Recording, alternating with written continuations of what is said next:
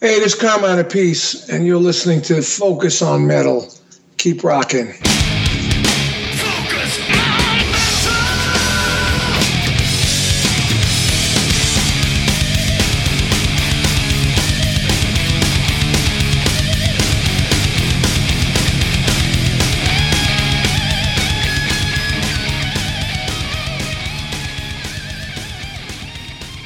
Hey, Metalheads, Scott here. And Richie. And back with another week of Focus on Metal. Just before we actually uh, got on the, the line here and started recording stuff, uh, Richie did just bring up an interesting question about the about the website, and uh, I just figure I'll throw it out while we're we're all together here.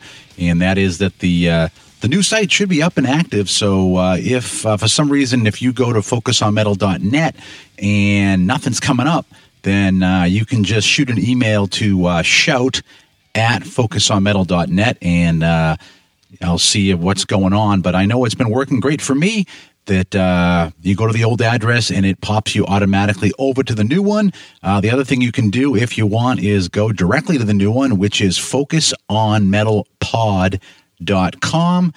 And uh, that is the, has been actually kind of the behind the scenes website now for, for well over a year. Just nobody ever really knew it was uh, it was out there. So uh, that's what's that's what's going on with that. So uh, hopefully you guys will be digging the new site, and I've been putting uh, more and more things on it as the weeks gone by, and um, it's been slowly kind of fleshing out. But there's uh, you know a couple years worth of shows are already up there, all linked and all that good stuff, and the Metal Gallery is back, and you know there's different sections and comment stuff and all kinds of good stuff up there so uh, again you can go to focusonmetal.net and that should shove you right over there automatically and if it doesn't you can go to focusonmetalpod.com and uh, it should all be there for you so anyways how you doing man i'm good, good. very good Good. Good. I've been obviously been busy um, web programming. that I have no, I had nothing to do with that. I wouldn't even know where to start.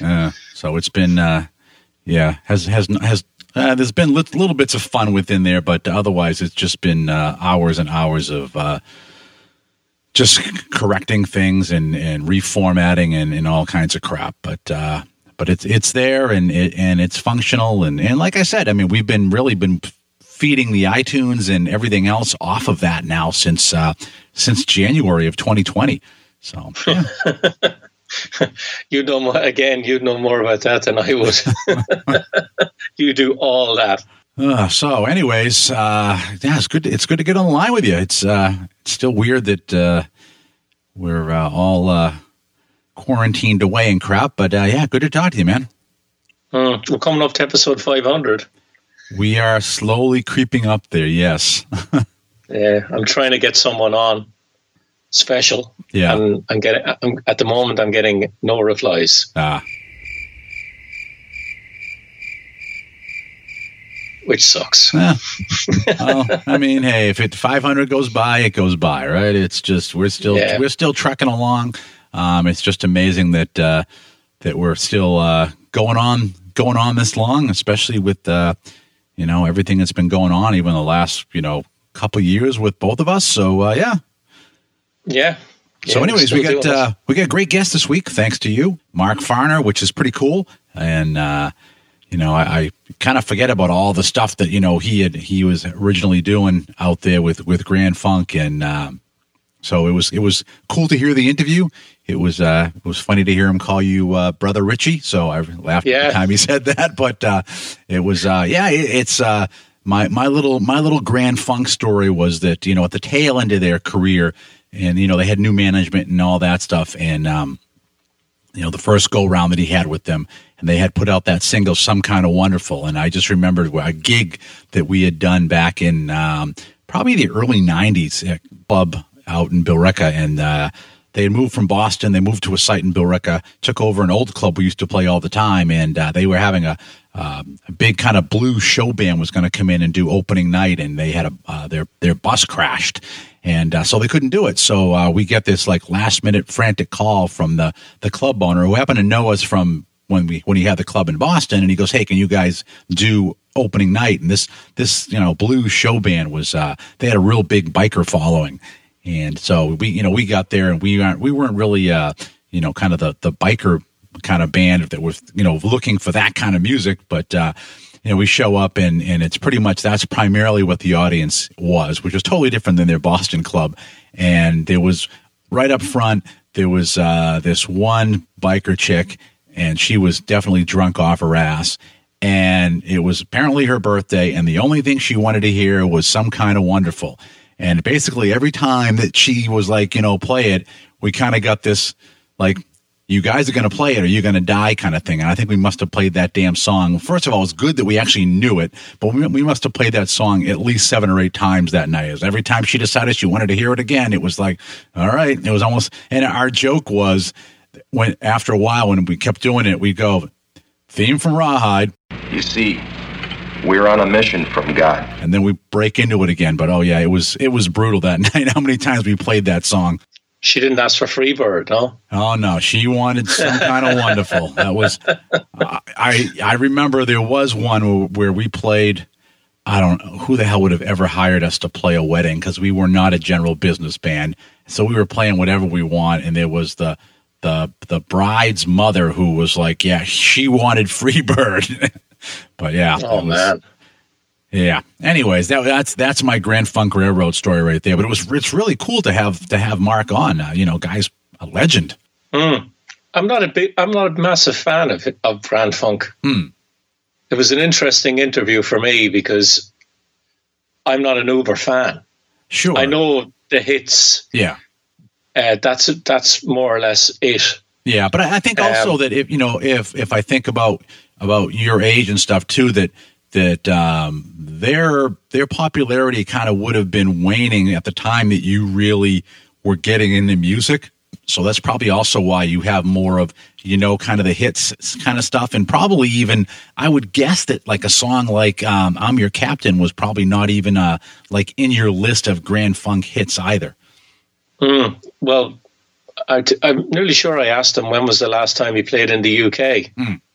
You did, and yeah. he, he said it was the year I was born. Exactly, yeah, 1971. so they, they haven't exactly made it across the pond a lot, right? Which probably yeah. do, which which never helps, right? Yeah, and, and I guess you know if you think about it too, with that is that yeah, it was really kind of like Canada, the U.S. That was more you know their their big audience and and following was there and and uh, kind of like even a lot of bands that were coming out of like the Detroit area and stuff too where it was they didn't really have a lot of of following across the pond it was like that kind of that kind of area so I think they they fit in with all with that kind of thing. Mm, mm, mm. He's a nice guy to talk to though. Oh yeah, no, he was a great interview. De- definitely a, great interview, and uh, I, I enjoyed it. Uh, and again, it was it was like really cool to just wow, we actually have Mark Farner on. That was uh, he's not exactly not exactly metal, although you know a lot of the his guitar tone and stuff is definitely something that uh, pushed along some of that that kind of uh, that heavier sound. But yeah, it was like I said, it was it's it's cool that we kind of you know branch out a little bit and we're not just straight up uh, you know just total metal. So yeah, it's cool.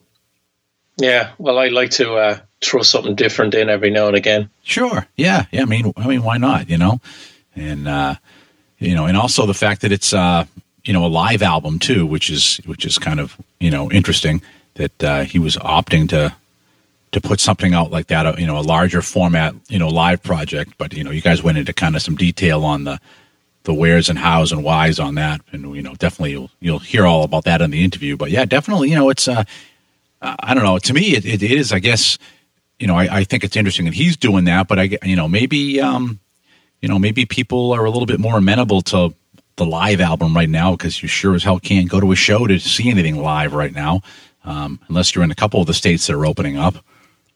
Hmm. How do you think that's going to go this summer?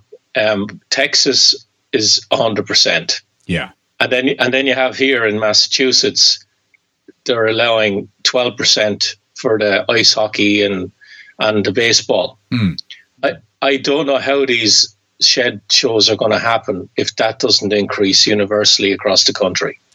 True. Yeah, I, I think it's a very valid point with that. That uh, you're not really seeing even some of the other venues that were trying to do stuff last year. They're not really putting, um, you know, much out except talking about drive-in shows and things like that. And I mean, right now, I mean, we're coming up to April. I was really hoping back in you know November, December that when we started to get around here, we would, you know, have a little bit more open. And um, you know, I'm just not seeing it. You know, um, for really for anything. Yeah, yeah. All these rescheduled outdoor shows, the tours. Hmm. I, I don't know how it's going to be financially viable that they can go to one state and then it's full capacity. And then the next date on the tour might be 30%, and then the next one will be 60%. Um, because you, if those shows are already sold out, how do you decide who's going to go and who isn't? Do you know what I mean? It's there's so much logistical issues with this. It, the, I think some of the promoters just might just say it's just not even worth doing the, the tour at all. Yeah, I mean it's true, and you just reminded me as you were talking. I was like, oh yeah, I gotta, I gotta go tell the Palladium what I want to do with my Krokus refund. So yeah, because another one that was canceled, so that was kind of pissed me off. But um, yeah, I don't, I don't, I don't know how they're going to be able to do it unless they opt to do. Um, if it's a tour that allows them to, there's a little more space between dates. If they're going to try to do, um, you know, the multiple nights kind of thing. Um, I think didn't um, didn't the last go round that that Geoff Tate was out? Didn't he do like multiple nights? I thought he not only did he do multiple nights, he did multiple shows every day. Yeah, that's right. That's right. He did, which was well, he did it, but it was like that. That can't be good on his voice, but. uh uh, yeah, but they're small shows. Yes. Um, yeah. And he, he's doing a ton of them. He's announcing dates all the time, all across the US. Um, but the bigger shows, the stadium shows, if you if you sell them out, unless you have hundred percent capacity, you can't have it, can you? Yeah, not really. Not with not with everything that uh, that goes into doing it and all of the the payroll and everything to make it happen. And there's got to be, uh, you know, a certain a certain gate you have to get to make it worthwhile to to go there. Yeah, but you got to piss people off if you can only say only half you can go. Mm-hmm. you buy four tickets, and what do they say? Only two you can go, and the other two have to stay at home. Because I, I don't. I think of course, the longer it goes towards the end of the year, it'll probably open up more. But the shows that are in May and June, I, I can't see Massachusetts having 100% capacity in the next couple, two or three months. And there's there's other states that are going to be like that as well. Like Texas at, at the moment is an anomaly. Mm. They just decided to let everybody in.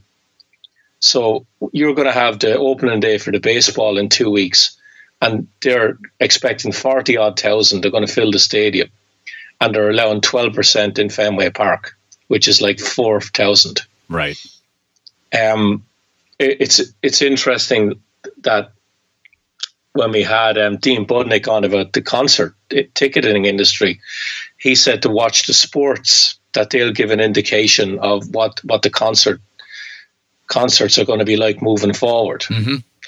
And when you look at the sports now, that's it, it, it definitely is giving an indication of what's going to happen. I think the smaller shows have a, a, a, high percentage of happening in some form. I think the bigger the shows are, the less chance a lot of them are going to happen. You have the stadium tour that's been what rescheduled what twice. There, there's no way they're going to they're going to play Fenway Park if there's only like 30, 30 40% of the people allowed go. Yeah. Yeah. I mean, they, yeah, they won't be able to, to really to make the money for the date. So it might be, yeah, either they're, you know, they're not going to do it because they've got the same thing across almost every other place they're going to play. And, you know, I didn't look at all the dates on that tour to see, you know, everywhere they're playing. Cause obviously, um, you know, if you get something that's the size of Gillette, it's going to hold a lot more people, even at like a 12% capacity than a Fenway will, you know? Mm. Um, and you know, so you can still get your production in there, and you can still do that. But other, but you know, other ones, yeah, they, they're just not going to be able to, to to put enough butts in seats.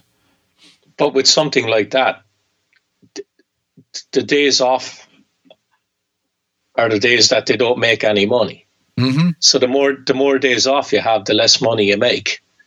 And if they start doing sp- spot dates here and there because the, the ones that are joining the dots up are, are being cancelled, it's really going to make that tour or any tour hard to finish. Mm-hmm. And they're not going to know ahead of time if they're definitely going to be able to do it all. Like they have all the dates rescheduled now for I think it's is it July or August? Yeah. And they can't just announce that, oh yeah, the ones in Texas are definitely going ahead and the other ones we don't know yet.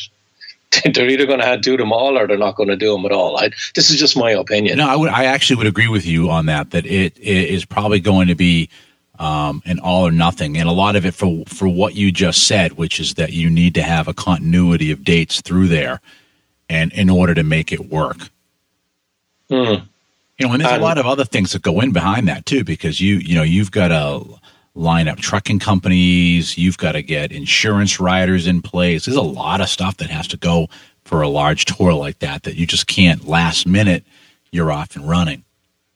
Mm. And if they're playing baseball stadiums, you can't all of a sudden start adding extra shows in because right. the teams are going to be playing in the stadiums.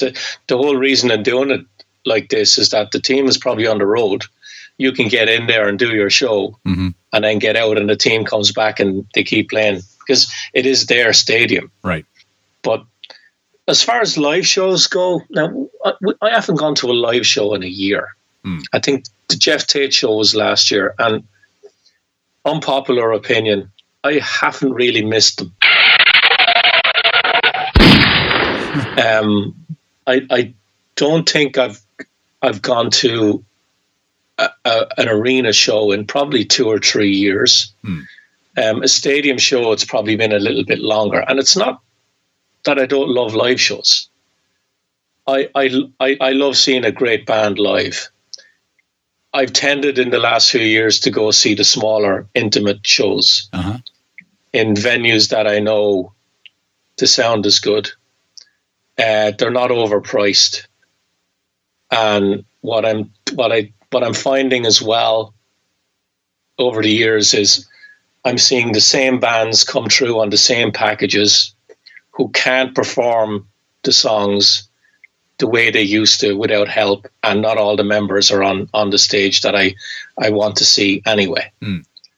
Um, it like these packages that were coming through all the time, and I'm not knocking the bands because I love them, but how many Winger Firehouse and Dokken packages or bullet boys or you, you know you know what I'm saying? Mm-hmm. those sort of packages they, they come through all the time. They just change one or two of the bands in it and then they come back through again. And all the bands play for an hour an hour and 15 minutes and they play the same songs over and over and over and over again. Yeah but for some of those packages uh, the people that are going to those they they aren't the deep deep cut audience either you know? So yeah. you know what i mean? They're they're not they're not looking for that oddball song. Um, you know there's obviously bands like maiden and stuff where you know people love the deep cut type of a thing. But you know when you talk about you know a band like foreigner they're they're really you know not going to pull out some deep cut off off of you know double vision or something that people have never really heard on the radio. That's not the that's not the audience that's that's there. They're literally there only to, to hear the hits, you know. And and for I think for a lot of people too, it's kind of like that's that might even be the one show that they go to, you know, the entire year as well. But that that's that's why I'm good to not see shows for a while, to take a break from it. Hmm. I know when I when the shows come back and I go, they're probably going to play the same. No, actually, they're not probably. They're definitely going to play the same songs that they were playing before, mm-hmm. but at least I've had a break from it that I might actually get some enjoyment out of it now rather than rolling my eyes and going, oh, Jesus, love bites for the 12th time, or, or hysteria for the 12th time. like I hear I hear Leppard do Wasted, or I hear him doing Let It Go, or another hit and run. That's when I get excited. Uh huh. Or But I'm, I'm when also they going though because it's it's to me it's a night out. You know, Yeah, I mean, actually, you know, by coincidence this morning, um, you know, my girlfriend texted me and she she reminded me because she got the little the little memory thing came up this morning that you know that last year tonight we were at uh, at Judas Priest and Saxon.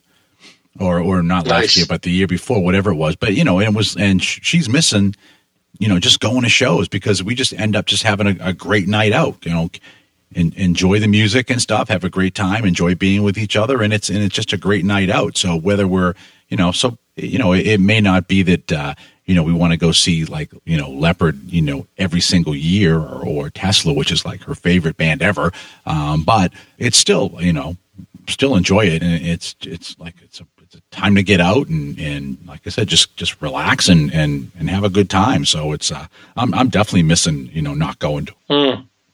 Now, again, I love a good show, and I'm going to be excited when they come back. But as time went on during this COVID thing, I thought I'd miss the shows a lot more than I actually have, hmm. and it, it got to the stage ar- around Christmas time where I didn't miss them at all.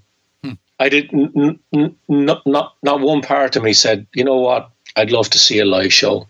And I'm, it, not one part of me actually thought that. Hmm. And I had all these people around me on Facebook, and they can say whatever they want to me. This is just my opinion, and they were all dying to see live shows. And I, I just thought to myself, no, I'm, I'm good. I'll wait till they come back. I'm, I'm in no rush. We've, I've spoken to you about this before. I had no money invested in tickets. Mm-hmm. Zero, zero dollars. You did. Yep. So you've been, you know, getting these, pinging these emails to you. Oh, it's postponed again or cancelled. I haven't had to deal with any of that crap. Yeah, but you also you you uh, you approach like the concert and stuff a little bit differently too than than I do. Where a lot of times you are um, it's like a last minute decision, you know, day before, day of show to to go to the show too. So you typically wouldn't have the investment in that where you know i'm i'm buying it typically when it goes on sale. I'm trying to get like the best possible seat that i can get for us and you know and all that. So it's so we kind of approach it uh, you know a, a little bit differently to do that. And and it's also a you know there's a certain amount of of i just can't get a ticket like the same day for a show for my girlfriend and i because well now there's you know child care to arrange for. It and it's just like it doesn't come together. But you know we have it further out, then then you know we can do that. So it's uh, yeah, we just kind of we kind of approach it a little bit differently when it comes to to actually getting tickets. Mm. And I think you jump at the, the big outdoor shows a lot quicker than I would. I, I'm more into I'm more into seeing one or two bands, maybe a main band with us that I really know with a support act, because I know the main band is going to play for at least an hour and a half, and I'll get more enjoyment out of seeing that than I would seeing them play for an hour, because I might get one or two deep cuts, um, that I wouldn't get normally. But a lot of the bands that I love, I've seen them all over the years, and at this stage, it's it's been multiple times. I, when I'm living here ten years now, and the first year I came here, I think I went to seventeen shows, mm-hmm. and there were certain bands I was really really excited to see, and some of them I saw twice over the same weekend because I'd never seen them live, and and I'd I'd see them once or twice after that, but I'm good now with a lot of them. You know, the excitement was there. I was like, oh, wow, I've been waiting 20 or 30, 25 years to see this band. They never played in Ireland. I moved over here. I'm going to see them. Te- Tesla was one of them. I think Winger was one of them. Stryper was one of them. Yeah, I- I've, I've seen all of them now multiple times, and they're all really good live still. But I'm not going to go out of my way now to see see them anymore. yeah, but I think you know, and, and I might be totally off base on this, but I I just know from my own experience too that that um, you know when when my kids were like the same ages as your kids, I wasn't going out to a lot of live shows. You know, if I if I was working them, that was one thing, or if if my band was out playing, that was another thing. But I didn't actually go to a lot of other, you know, big concerts in that time period when my when my kids are the same age as yours, and and I think that um, I think even like I think I remember the same thing with Jay too that he pretty much didn't do any of that around that time frame either. And I think I think a lot of people do that. Kind of just there's a, a reprioritization about things, um, whether you think about it or not, and um, you just it just you look at it differently. So I don't know, just my take. Mm. And I was thinking as well over the year, the la- when is the last show that I saw where the band floored me, like absolutely blew me away, and the the the last band that actually did that for me was Night Ranger about three years ago. Hmm. Um, and I've seen shows since then, and I've really enjoyed shows, but none of them have like made me go home saying, "Wow, that was like one of the best shows I've ever seen." Yeah, well, I mean, you know, I saw the Night Ranger was it was it 2019 around this time of year but it was like a it was a freezing cold blast we had that came through like in April. And they were like what the hell happened? It was fine yesterday and we're freezing tonight. And we were we were literally ordering hot cocoa instead of beer because we were freezing. And that was and that was with you know with Sammy Hagar and everything. And they put on it was a it was a really really awesome show. And you know just people showing up to play with them and stuff. I thought that was a really good that was a really good show. A lot of ad libbing in there and stuff. And um, I think another one that you and I went to that was that was a really solid um, as far as the music and everything was concerned, and the band is concerned, and that was um, the Glenn Hughes show we went to. I mean, if you just ignore the the idiots that with their cell phones around us, that was actually a really damn good show. Mm, that was a good show, and he, I saw him do the Deep Purple show about a year and a half ago, and he still has it. Mm he he puts on he puts on a good show. Actually, the, the Dead Daisies now would be one band that I'd love to see live, but who knows who was playing with them uh, when, when, they come around again. That's the problem with that band. Yeah. But the bands are going to come back. I, I think a couple of weeks ago, uh, I think it was Winger, Bullet Boys, and Firehouse did a couple of shows somewhere. Um, the small shows are going to come back, and the minute the market opens up, every fucking band is going to want to play. The market is just going to be oversaturated. It's going to be absolutely crazy. Yeah, yeah. I don't know if it's going to be as as nuts as you think it's going to be, though. Just at least in this area, if you look at the number of venues, because I mean they may all want to play, but um, I don't think that everybody is going to be going you know, ape shit buying tickets either. I think that that if you have so many bands, you you actually will get that kind of yeah, I don't feel like seeing a concert right now kind of a thing that you're going to get some blowback. Well, if I if I'm a consumer and I know all these gigs are going to happen, and the way you got and just say you got burned on a couple of them in the last year that they got cancelled or they got postponed and I think so. Are they all offering refunds? I don't know whether they all are. Um, any any of the ones that were uh, so far that were canceled at the Palladium, uh, they've offered refunds. They've either offered refunds. You can, um, if you want, donate your ticket price to the employees, or you can get a voucher for 150% of your ticket price to the venue. Okay. Okay. But you're probably well this is my opinion what i'd do. I'd wait. I'd wait until nearly the day of the show or the day before. Because if they announce the show and they're going to dump the tickets. What do you mean wait till the day of the show? If they announce the show and i like the band. Oh i gotcha. And i'm just going to keep an eye on and see how many how it's selling. Mm-hmm. and if pe- people might people might be hesitant to start forking out more money for shows because they don't know whether it's going to happen or not. And just wait until the day of the show or the day before. Yeah, I, I mean, I just I've, look at it though because I I kind of have preferred places where I like to sit and see a show at various venues. So that's a lot of times why, um, you know, like at the Palladium, I, I know where I want to sit, and so I try to you know snag those immediately because. Um, those are just kind of like to me those are some of the best the best places to be. The same thing with like the Orpheum in Boston. There's certain places in the Orpheum that I, if if the tickets go on sale, that's where I'm trying to get those tickets. Um, it might not necessarily be you know like front row in the middle or whatever, but there's spots on the in the Orpheum. Same thing. I like to sit at, and so there's a lot of venues where I'm kind of like, yeah, I know where I wanna where I want to go.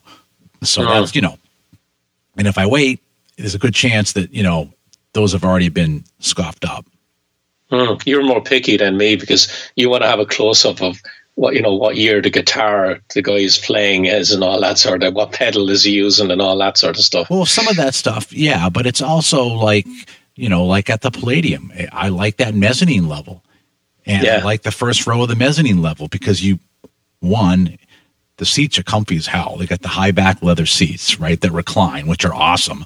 And then you've got nobody in front of you. So you're not worrying about looking at, you know, trying to look by somebody while they're, you know, got their cell phone in the damn air in front of your face or whatever else. It's just you got a nice, mm-hmm. clean line of sight to everybody on stage the whole time. And and I like Okay. Okay. All right. So anyways, we're kind of we've been beating and berating the live concert industry, but why don't we uh, why don't we let uh, Mark Farner talk a little bit about uh, about his live album and why he made it and all that good stuff. Uh, because ultimately, uh, that's why people come is to listen to uh, not just us chat, but also some of the some of the great artists that are out there. So, what do you say we run your chat with Mark Farner? Yeah, sure. Awesome. Let's do it. Hi, this is Mark. Hey, Marcus Ritchie here for the interview. Yeah, Richie, how you doing? I'm okay. so, where are you based? I'm in Michigan. Okay, uh, just outside of Boston. All right. Uh, I'm originally from Ireland. All right, great. Yeah, have you ever played in Ireland? No. Okay. I, have always wanted to, and my my guitar tech is Irish, and and he's been to Ireland. He's t- told me about it, and uh, and we want to go together. Him and his wife, and me and my wife want to just take a trip and visit. Mm. The UK is probably the closest you've gotten then. Yes. Okay. When is the last time you played in the UK? I think it was 1971. wow, that, that's the that's the year I was born, and I'm 50 this year. so I have you on to talk about the From Chile with Love DVD that's coming out. Uh, originally, it was supposed to come out a couple of months ago. Was it frustrating that it's been delayed? Man, it has been so frustrating uh, because I get on and I'm, I'm doing interviews with people. I'm telling them what date it's going to be released, and then it turns out, oh, somebody did something or something happened, and and I'm going, what? I, this can't be happening to me. uh, yeah. But it's yeah, but this time it's in full swing. It's coming out April sixth, and uh, it's legitimate. this is the one. Mm. Now, live albums in general, they, they probably don't have the same impact they did from years ago because you got YouTube now and and and you know all the all this just the other places you can you can watch live al- live videos and there's a a lot of bands do release a lot of live records now. They do it after every album. Um, what do you think now about the relevancy of a live album now? Do you still think it has any sort of impact at all, or, or how do you feel about all that? Yes, I believe because you're not going to uh, get the flow of it unless you get the the DVD and the energy.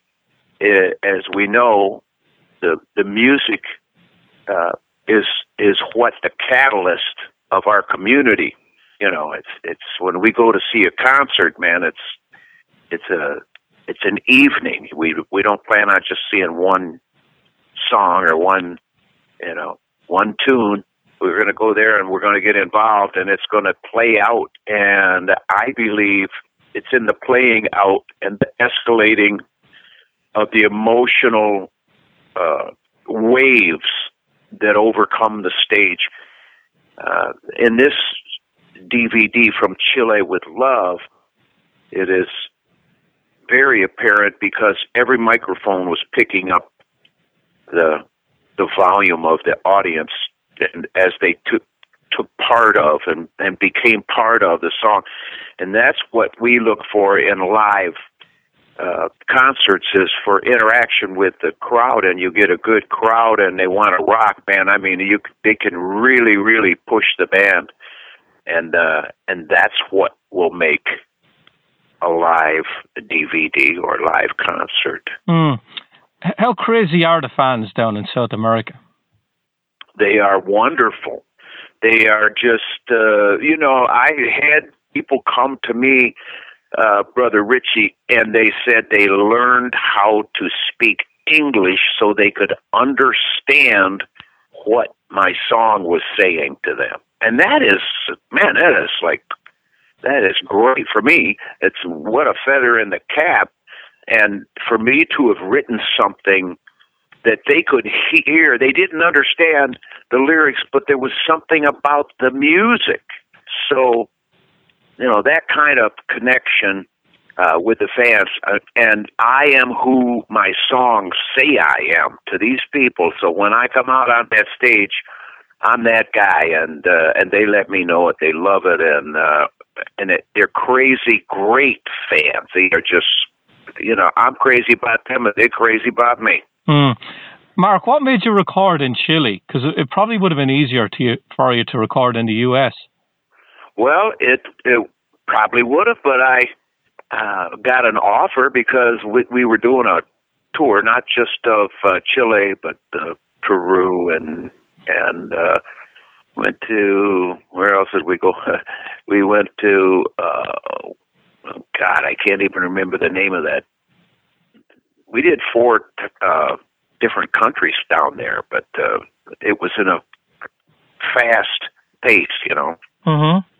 And they, uh, the promoter from Santiago, Carlos Pasquin, called my manager and he said, There is a movie company here in Santiago that wants to shoot your concert. They're big fans of yours and they would do it uh, very inexpensively just to get the exposure. And they said they would do like an eight camera shoot, and and um, so Avi, my manager, you know, presented it to me. He says, "You want to do this?" He says, "Man," he says, "We could not do this in the United States this cheap." He says, "I just want you to know that." And I told Abby, I said, "Listen, dude, the the way that fans express their love for me down there, what better place could there be than Santiago uh, to do something like this? So we went for it. We met the crew. They were all very, very humble, nice people, and uh, very creative. And we got along great. And I think they did a fantastic job. Mm. Mark, were you a little bit more nervous doing this show because you knew the cameras were on you? Well, no, because the cameras were, have been on me in the past. But this this show, Richie, I didn't run over not even one cameraman. and and all the other shows, That, I mean, at least you run into them, and you know, some get knocked on their ass, but uh, you know, at least you run into somebody because because you know they're not used to a guy like me running. I mean, I just bust out running. I'm going. And if they were standing there in the way in the dark, I, you know, sorry, but that that's my stage. Bam. do, do you still get nervous before shows? Yes, I I don't know why. I mean, uh, I think it's good though because my gut would be like twisted and it's not putting out acid or anything. It's just like in anticipation. I'm like the I'm busting out of the chute. I'm going to ride this bull. mm. You know. One of the things, Mark, I've been asking all the singers I have on on the show, what's the sickest you've ever done a show and been able to pull it off? I was at uh, Winter Garden in uh, San Francisco we were playing up there with it's in the early days and and Janis Joplin came to the show to see us and we had been playing on several bills together, you know, doing festival dates and what have you. And anytime we did a bill together, Janis and I would hang out together. We weren't like boyfriend, girlfriend friends, but we were friends. We were musician friends, and we.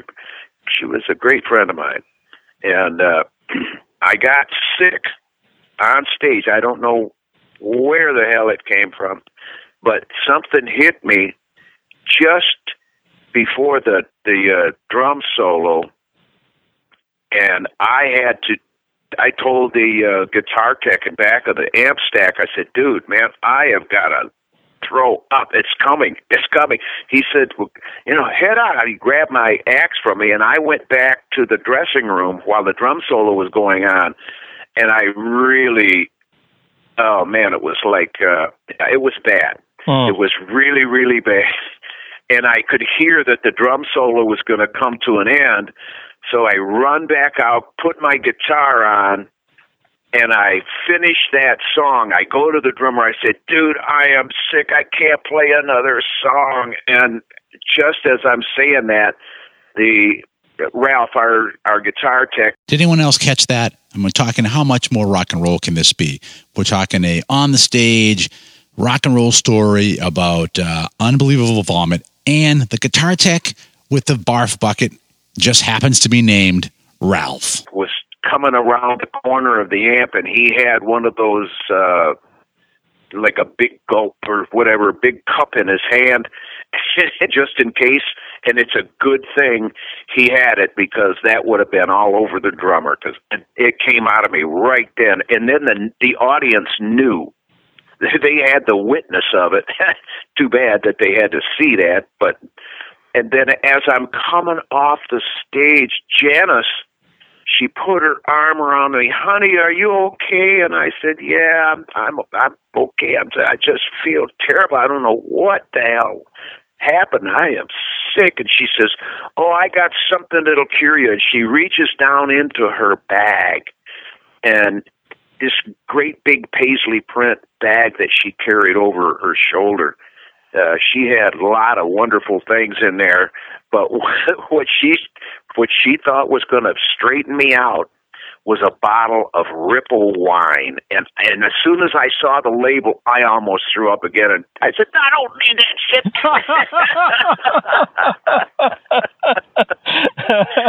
oh my god! yeah. So, so, Mark, you've toured all over the world many, many times.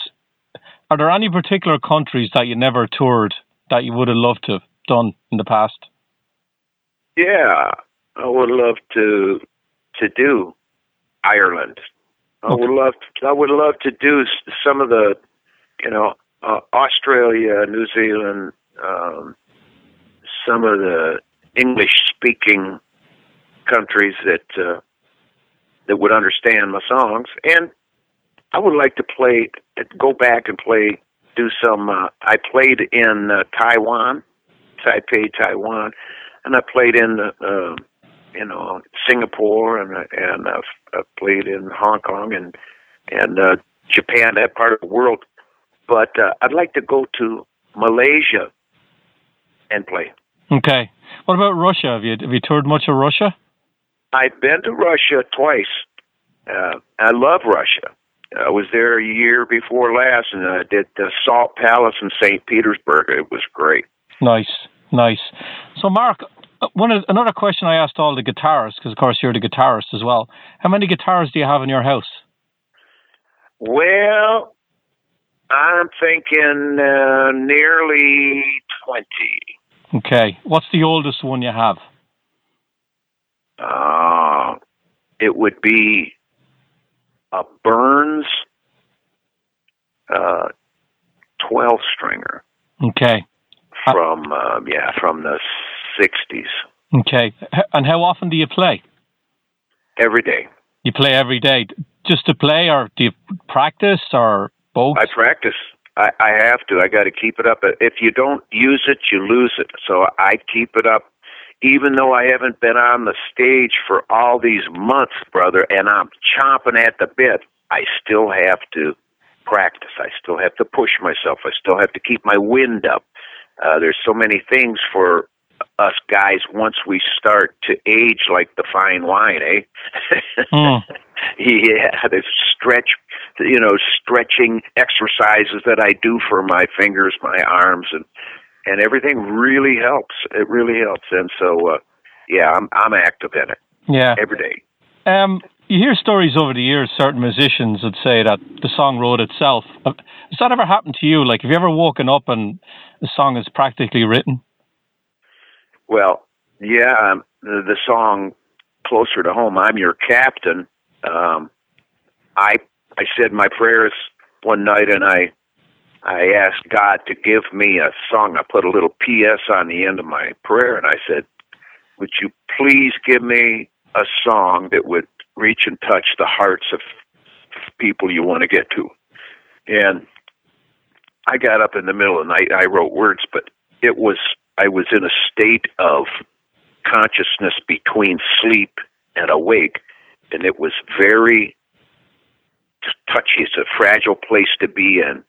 But the words started coming out, and I just didn't pay them any attention. I just I just wrote as they they kept coming out, and as soon as I felt like I was done, I just put the thing down, laid back down in bed, and I went to sleep. And then when I got up in the morning, I went out and made my coffee and I'm looking at the horses out in the pasture, and I grab my acoustic guitar and I start playing. I thought, wow, that's a pretty cool lick. Now, what is that? And then I grabbed this inversion of a C chord that I had never hit prior, but when it when I hit it, it chimed. There was certain uh, notes, certain harmonics that were coming out, and I thought, wow, is that ever a bad ass chord? And I'm looking at it because I don't want to forget it. And I start playing, and I go, oh, wait a minute, maybe, maybe those words in the other room are actually a song. So I, I go and grab the song, put it on the table, and I start playing, and I sang. I just looked at the words and sang it. And I wrote that song uh, right there. It was like instantaneous. I had the music, I had the words, it just came. And wow. when I took it to rehearsal that day, both uh, the drummer and bass player said, "That song's a hit, Mark." Nice, nice. They were right. Yeah. So, is it always the music first and then the lyrics for you, or can it be either or? It can be either or. Um, like that one, it was you know lyrics first, but uh, a lot of my songs came just from a jam. I'd, I'd start playing a guitar jam, and uh, when we first got together, the three of us were at the Flint Federation of Musicians at the Union Hall for uh, Flint, Michigan, and uh, and they'd say, "Well, what is what is that? What are you working on there?" And I said, "Well, I just I just started getting it. It was like uh, I just started feeling this." And they said, "Well, we'll go down to McDonald's or you know we'll go down to Burger King or someplace and grab some food, and uh, we'll take our time, and maybe you'll have that thing put together time we get." And every time they get back, I'd have at least one song, sometimes two, and it that's how it happened, and that's how the first album was written, and that's uh, that's how a lot of songs were written in the early days, just on the fly, you know, just from my experience of being on the road. I'd never been in an airplane, you know, before I was 20 years old. And then I get up in the air and I'm looking down, I'm going, man, the things are different from up here. no, no, back then in the 70s, a lot of bands did have to have an album out a year. Some bands had two a year. And you were the main songwriter. Um, did you get writer's block? Like, did you feel the pressure that was always on you to come up with songs? No, I didn't, and I thank God I didn't. I never really stopped to think about that or even know about it. It just it was coming uh, so easily. Uh, I just thought everybody wrote songs like this. I got to I got to ask you a question now. It might it's probably going to be hard to answer, but I I, I got to ask it anyway. What song have you written that you're most proud of? That I'm most proud of? Yep. It would be I'm Your Captain, Closer to Home. Okay. Okay. And what about, what do you think is your most underrated song? Underrated? Uh, I Come Tumbling. Okay. Why do you think it's underrated? Well, it wasn't released as a, a single uh, but it should have been. I think that happens a lot with a lot of bands that they'll they'll pick a song as a single, and the record company will just pick something else. And exactly get, that that that must have happened a lot to you, did it? Yes, hmm. absolutely. Okay, how did you deal with that? Did you just shrug your shoulders and say, "Oh, so be it"? Uh, until we knew that we could just stand up and go, "No, we're putting this out. This is this is you know we like to be in harmony with the record company, of course, because you get a lot of cooperation, but we're not indebted to them to um, to pick the song. We, if it's if we feel strongly about something, we just we better stand up and make our our say. Mm. Now, the musicians you have in your band now, Mark, is there different ways you find out about them to maybe get you to play in your band? Um, is it word of mouth? Is it in the press? Is it other musicians telling you, "Oh, this guy's really good. He might suit you"? Is it all of that? Well, in my band in particular, I and back in I'm trying to think of what year it was. Ninety was it ninety eight or no no it was uh, maybe eighty eight. God, I'm trying to think of when that was.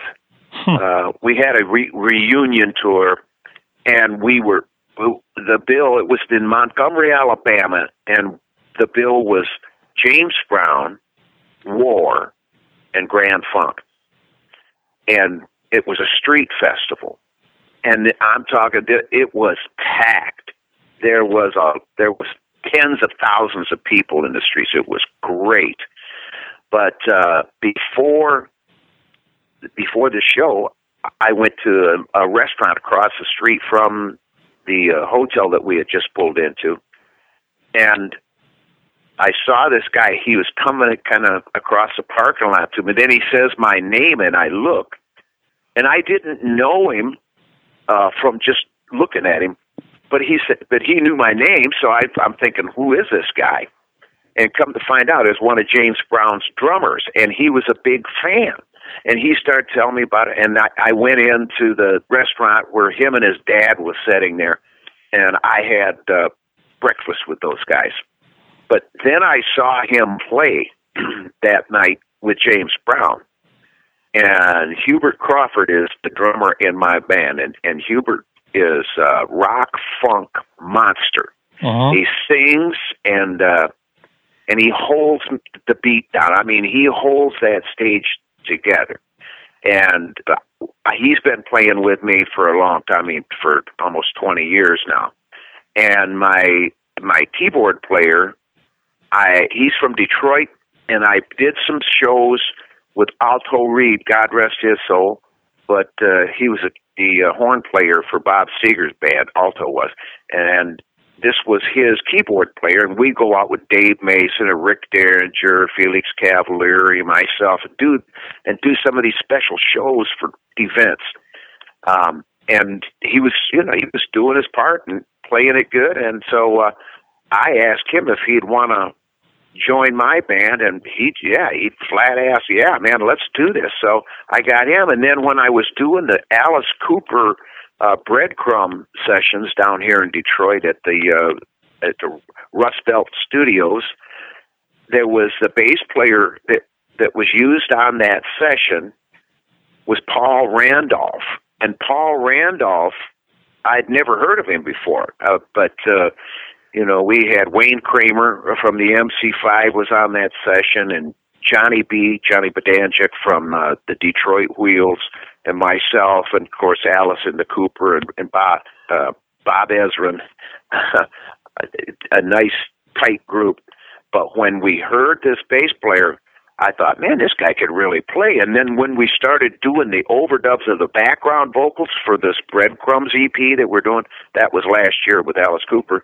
But uh, I I heard him sing, and I thought, wow, this guy can sing. And he's like six three or four, and I'm down here at like five seven. And I look up there and I'm thinking, how does that high voice come out of that great big guy?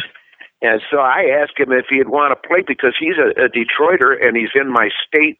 It just made all kind of sense for me, and he he accepted it, and he's a great addition to the band. Mm. Mark, how important is it now? The, the hangability factor. the, the playing of these guys is a given. They're all great musicians, but is it really important for you now that you're able to hang with these guys, that you get on with them personal, pers- personality wise? Yes, absolutely. It is. It is essential.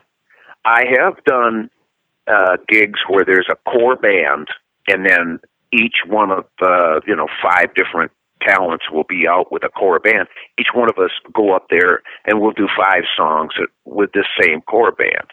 But it's never like being with your own band where they can read you like a book and they know that you just screwed up and they're going to have to screw up to keep up with you. yeah. You know, to keep playing music. Uh, that's the kind of guys uh, and that's the kind of music I like playing. Is when when people are we've been with each other so long that we just absolutely know the next note. Yeah.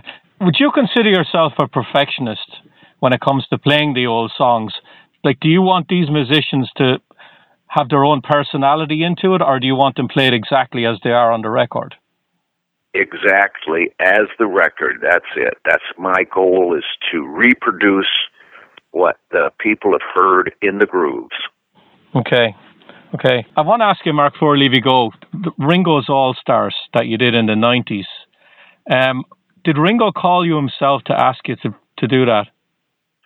No, actually, it was David Fishof who did uh, some concerts that I was involved with out in the Midwest we called it the Arctic Wasteland Tour. it was during the winter months, but uh, David was doing some of these, uh, you know, all star shows, and he he got a hold of me saying, you know, I'm doing this, putting together a all star band for Ringo. Would you like to go? And I and I thought, yeah, man, I would love to. Are you kidding me? But then I got a call from Ringo the next day and he called me from Monaco and just to chat and welcome me into the band and uh, it was great man i mean we you know we had a couple of weeks rehearsal in vancouver and then we took off and went to japan but uh if for me to play with a beatle like that you know everybody uh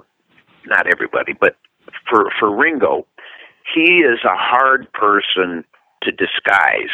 So he's consequently he's recognized at you know, every turn of he, everybody recognizes. He could put a ball cap and sunglasses on. He looks like Ringo with a ball cap and sunglasses. he just can't disguise himself. So he was uh, constantly pe- uh, pestered by people wanting autographs and wanting to, you know.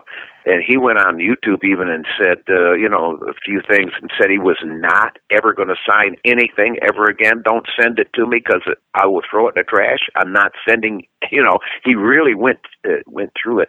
And now I see after being with him, you know, that people just bother him all the time. It doesn't matter if if he's eating or if he's uh, up in first class sitting there and we're on our way to Japan. People come up there and, and ask him for autographs while he's sitting there as a passenger on the airplane.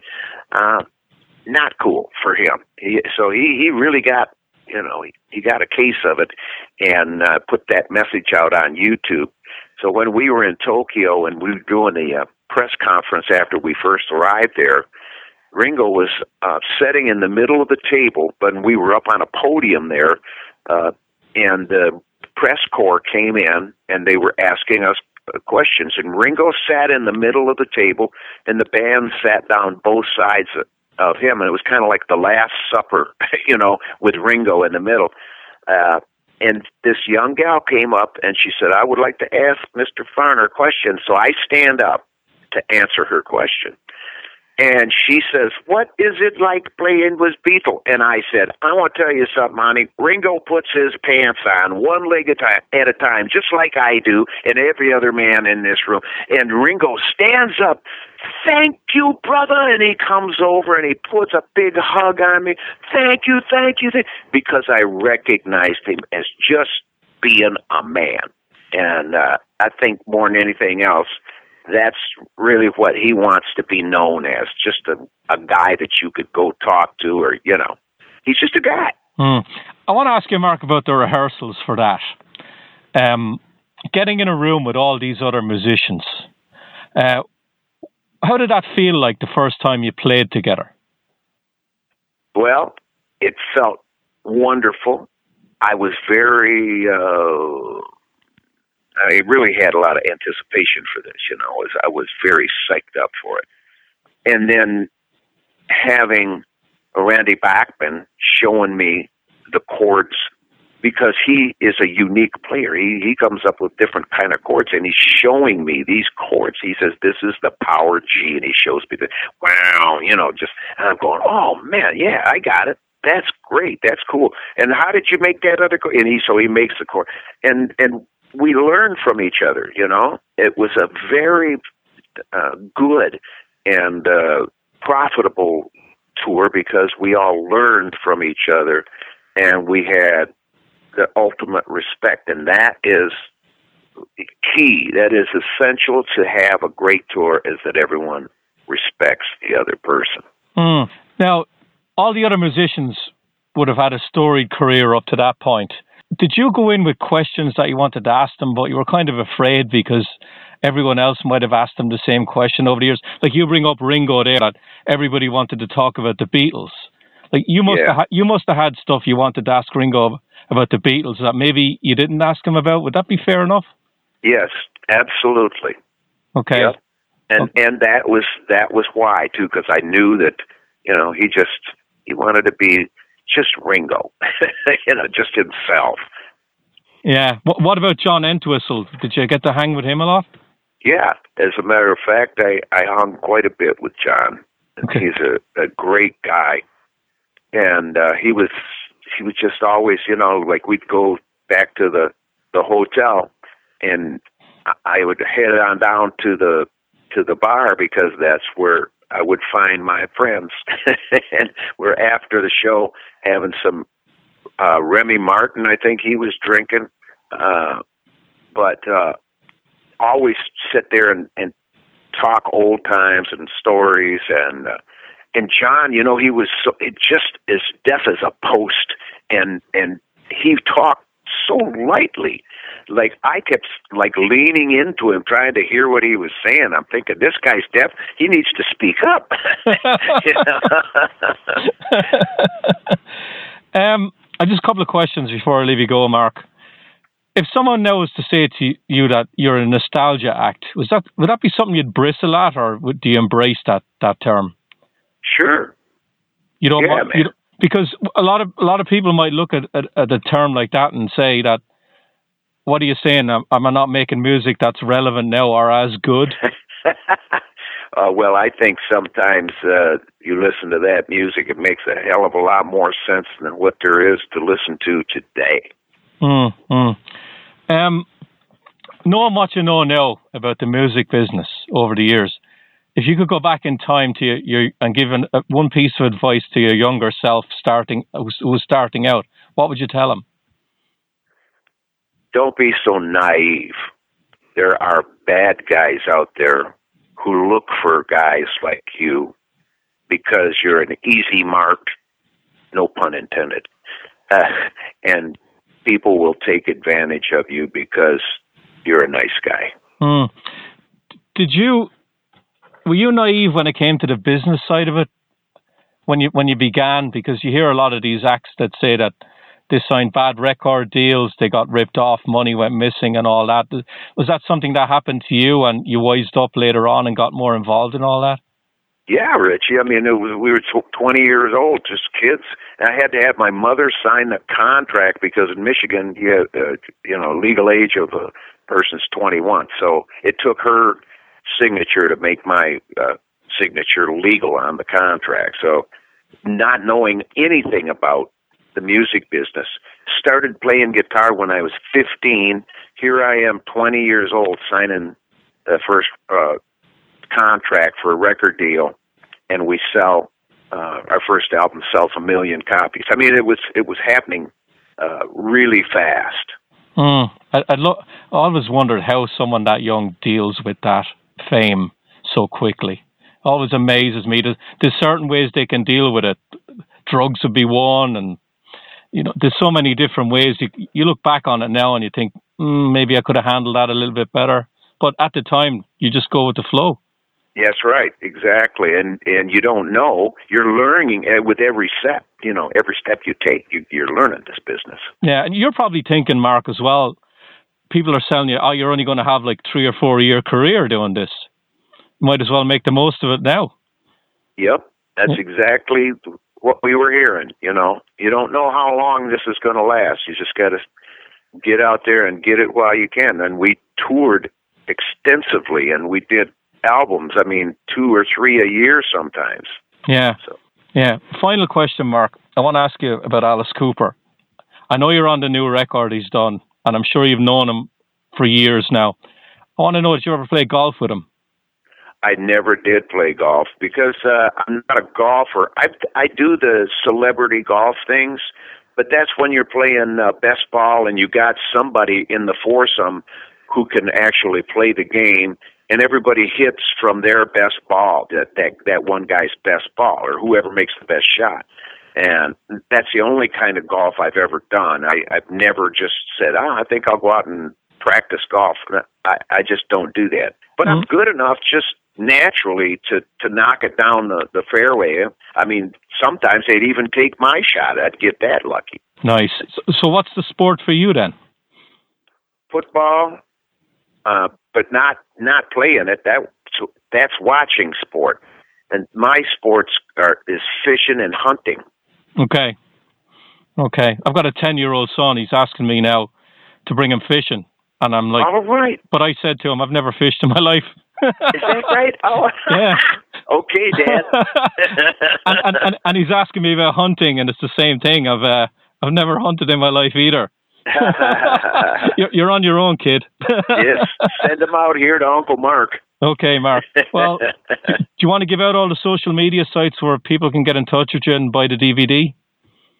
Well, it's a, it's available at markfarner.com, and all the pre-sales will be signed by me, of course, and uh, all the pre-sales.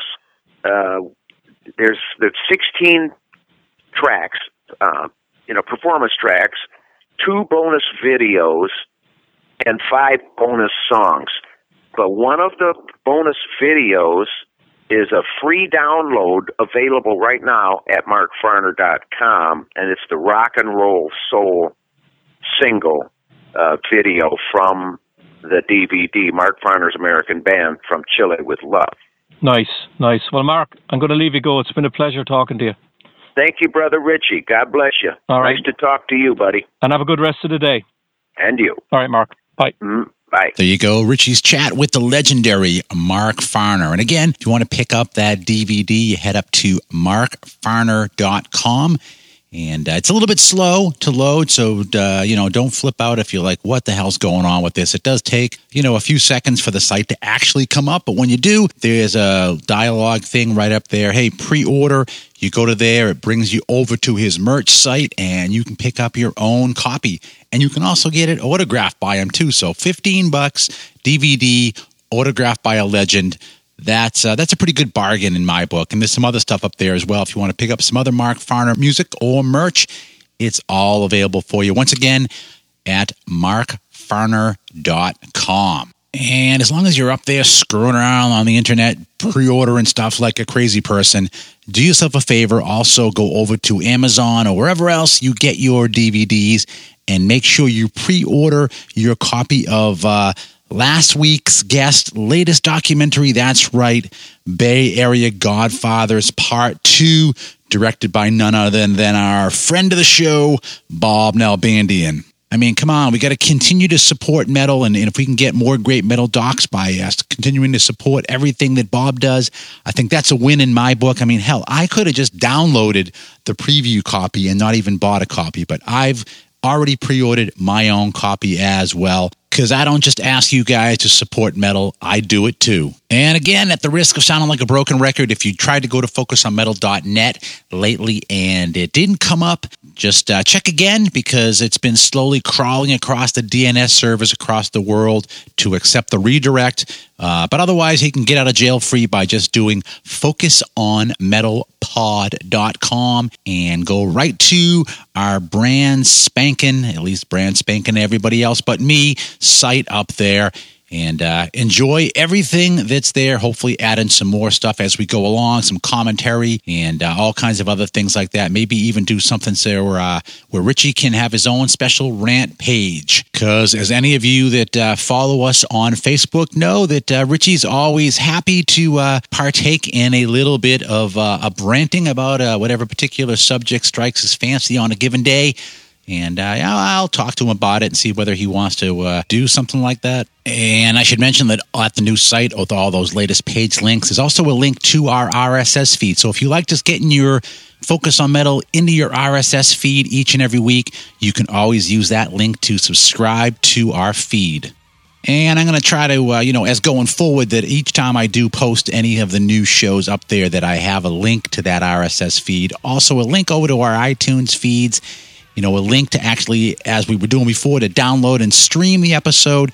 But I'm also putting on a uh, play bar right there in the post that, you know, you can go right up there, see what's going on with the show and just go ahead and play it right from the site as well. And if that wasn't enough, you can even go ahead and post that out to Twitter or Facebook or wherever else you want to do that as well. Yep. And we're going to even have comments up there. They're uh, available as well. And if you happen to like the post, you can go ahead and click likes as well. So um, we're uh, definitely coming into the modern age with the uh, new Focus on Metal pod.com site. But, anyways, for this week, that's it. There ain't no more. Stick a fork in it. This puppy is done. So, for Richie, myself, and everybody else here at Focus on Metal, as always, thank you ever so much for listening to us every goddamn week that we're on. And until we talk to you again next week, have yourselves a great metal week. Be safe out there. And as always, remember to focus on metal. Else is insignificant. still